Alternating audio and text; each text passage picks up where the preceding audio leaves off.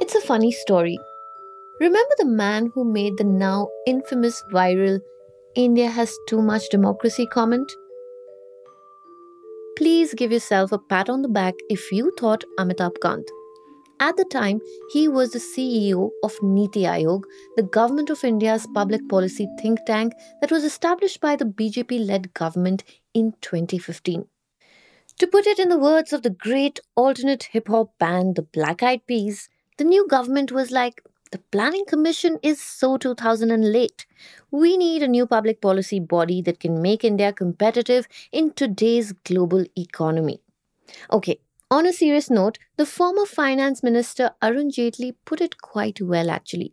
He'd said, and I'm quoting, the 65 year old planning commission was relevant in a command economy structure, but not any longer. India is a diversified country and its states are in various phases of economic development along with their own strengths and weaknesses. In this context, a one size fits all approach to economic planning is obsolete. End quote. You get it, right? Basically, the idea was to adopt a more bottom up approach. And I'm sorry for digressing. Now, coming back to Mr. Amitabh Kant. He served as the CEO of Niti Aayog for six years. And the interesting part of the story is that actually his tenure is remembered by Niti Aayog staff for being the most democratic. He was known for his open door approach that allowed the flow of fresh ideas from government as well as non government professionals alike. Non government employees at the Niti Aayog include PhD scholars, academics, professionals who come with degrees from universities like Harvard and Oxford or with work experience at big companies. Both category of employees were given equal importance under Amitabh Kant. In fact, former employees reminisce what it was like outside the CEO's glass door office on the fifth floor of the Niti Bhavan building in central Delhi. They remember a very lively, bustling, and often noisy environment because more than 100 non government employees used to sit right there. One of them told my colleague, the Ken's reporter Anushka Jain, that there was practically no wall or boundary between there and Kant sir's office. But ever since his stint ended at the think tank, the walls are getting thicker, the boundaries are getting wider. It almost seems like the Niti Aayog is going back to the top down approach, quite like the Planning Commission back in the day. And this is making a section of its employees quite unhappy. In fact, 4 out of every 10 of them have quit this year. Ironic, isn't it? Welcome to Daybreak, a business podcast from the Ken. I'm your host, Snigdha Sharma, and I don't chase the news cycle. Instead, thrice a week on Mondays, Wednesdays, and Fridays, I will come to you with one business story that is worth understanding and worth your time. Today is Wednesday, the 11th of October.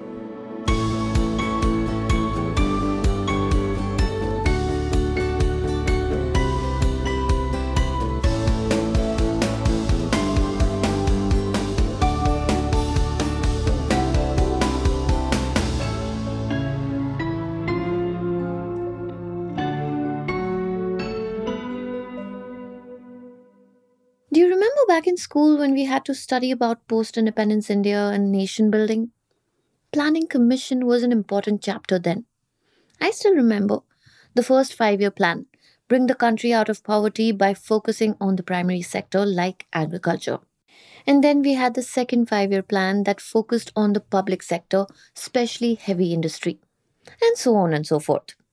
Cut to now, seven decades later, and instead of the Planning Commission, we have the Niti Aayog that is putting together policies on green energy and artificial intelligence. We've come a long way, haven't we? Since it came to be in January 2015, the Niti Aayog has played a decisive role in coming up with and implementing flagship policy initiatives like Ayushman Bharat, Pradhan Mantri Jan Arogya Yojana, which has shaped insurance in public healthcare.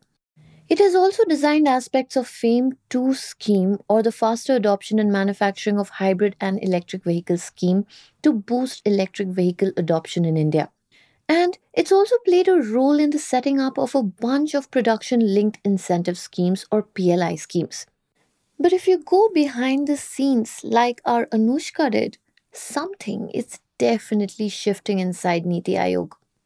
In Anushka's own words, it is a cultural shift that may explain Niti Aayog's increasingly bureaucratic and centralized nature, which in turn is making it take a more conservative approach. Stay tuned to find out more about this. Let me put it directly. The non government employees of Niti Aayog are quite unhappy. From sitting outside Amitabh Kant's office, bursting with fresh ideas, to now seeing their role in the government think tank diminish right in front of their eyes. So, it is no wonder that the eight year old Niti Aayog is seeing an exodus of talented policy thinkers. At least a hundred of them have quit since Kant's tenure came to an end last year. A senior official who ended a five year stint at Niti Aayog earlier this year told the Ken that it's an extraordinary number of exits never seen before. Some officials estimate the number of people who have quit this year to be between 100 and 150. Now, for an organization that employed around 360 officials at the end of last year, that is a huge number of people quitting. So basically, 4 out of every 10 people at the Niti Aayog have quit. And core departments such as the Knowledge and Innovation Hub and the Data Monitoring and Evaluation Office were the worst hit. Niti Aayog did not respond to the Ken's questions about their staff exodus. But before we get to why this is happening, let me quickly take you through the structure of the think tank. One half of it is bureaucrats or members of the civil services. The other half is hired from the private sector. The Niti Aayog mandates that these non government professionals help bring innovations by forming ties within academia and leveraging networks within their respective industries. An early employee of the think tank explained to us why it was important to have non bureaucrats as employees. And I'm quoting We were trying to build a high quality think tank at Niti Aayog, and that cannot be done with only generalists who come from either the IAS or any other civil service. You need domain specialists. End quote. This attitude formed a very important part of the culture that Amitabh Kant instilled at the think tank. He was someone who was known for his unbureaucratic ways, and he'd struck a comfortable working relationship with the private sector.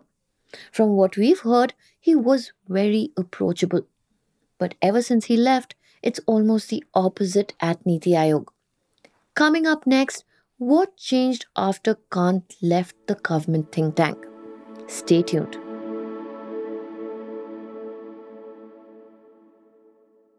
You know what they say about places? It is the people that make them. The story of the shift inside of Niti Aayog has got a lot to do with exactly this. After Kant finished his tenure as the CEO, the government brought in a retired bureaucrat to take his place, Parameswaran Iyer of the Swachh Bharat mission fame. Iyer came in and almost recalibrated the think tank's focus towards what he was good at social development stuff like sanitation, clean water, and the likes. Under Kant, it was more about electric mobility, artificial intelligence, and blockchain technology. You can see, right? It is a world of a difference. And now you can imagine what it must have been like for those, especially non government employees who worked under Kant. Plus, Iyer's style of working was quite the opposite of his predecessor. This is from what we've heard from multiple former and current Niti Aayog officials. Within three months, he built himself a team of four to five bureaucrats and a few non government entrants. With this small team, Iyer reshuffled verticals within the agency and gave them some priority projects.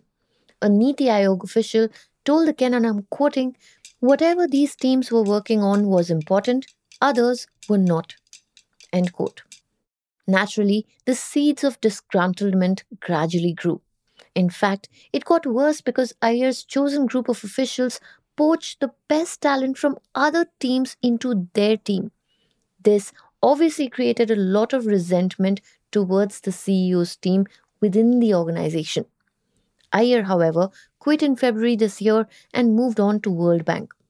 He was followed by BVR Subramaniam, a retired IAS officer who had previously worked in the Prime Minister's office. By now, though, the damage had been already done. A bunch of Niti Aayog officials had already begun to leave. And then, even though Subramanian dismantled the team that was put in place by Iyer, he kind of continued the top down culture at Niti Aayog that Iyer had started. So, from being an empowered organization that was full of life, brimming with ideas, to now seeing this exodus of talent. Niti Aayog is at the risk of turning into just another directionless agency.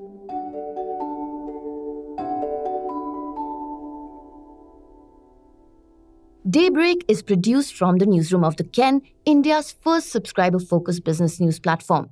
What you're listening to is just a small sample of our subscriber only offerings. A full subscription unlocks daily long form feature stories, newsletters, subscriber only apps, and podcast extras. Head to theken.com and click on the red subscribe button on the top of the website. I am Snigdha Sharma, your host, and today's episode was edited by my colleague Rajiv Cien.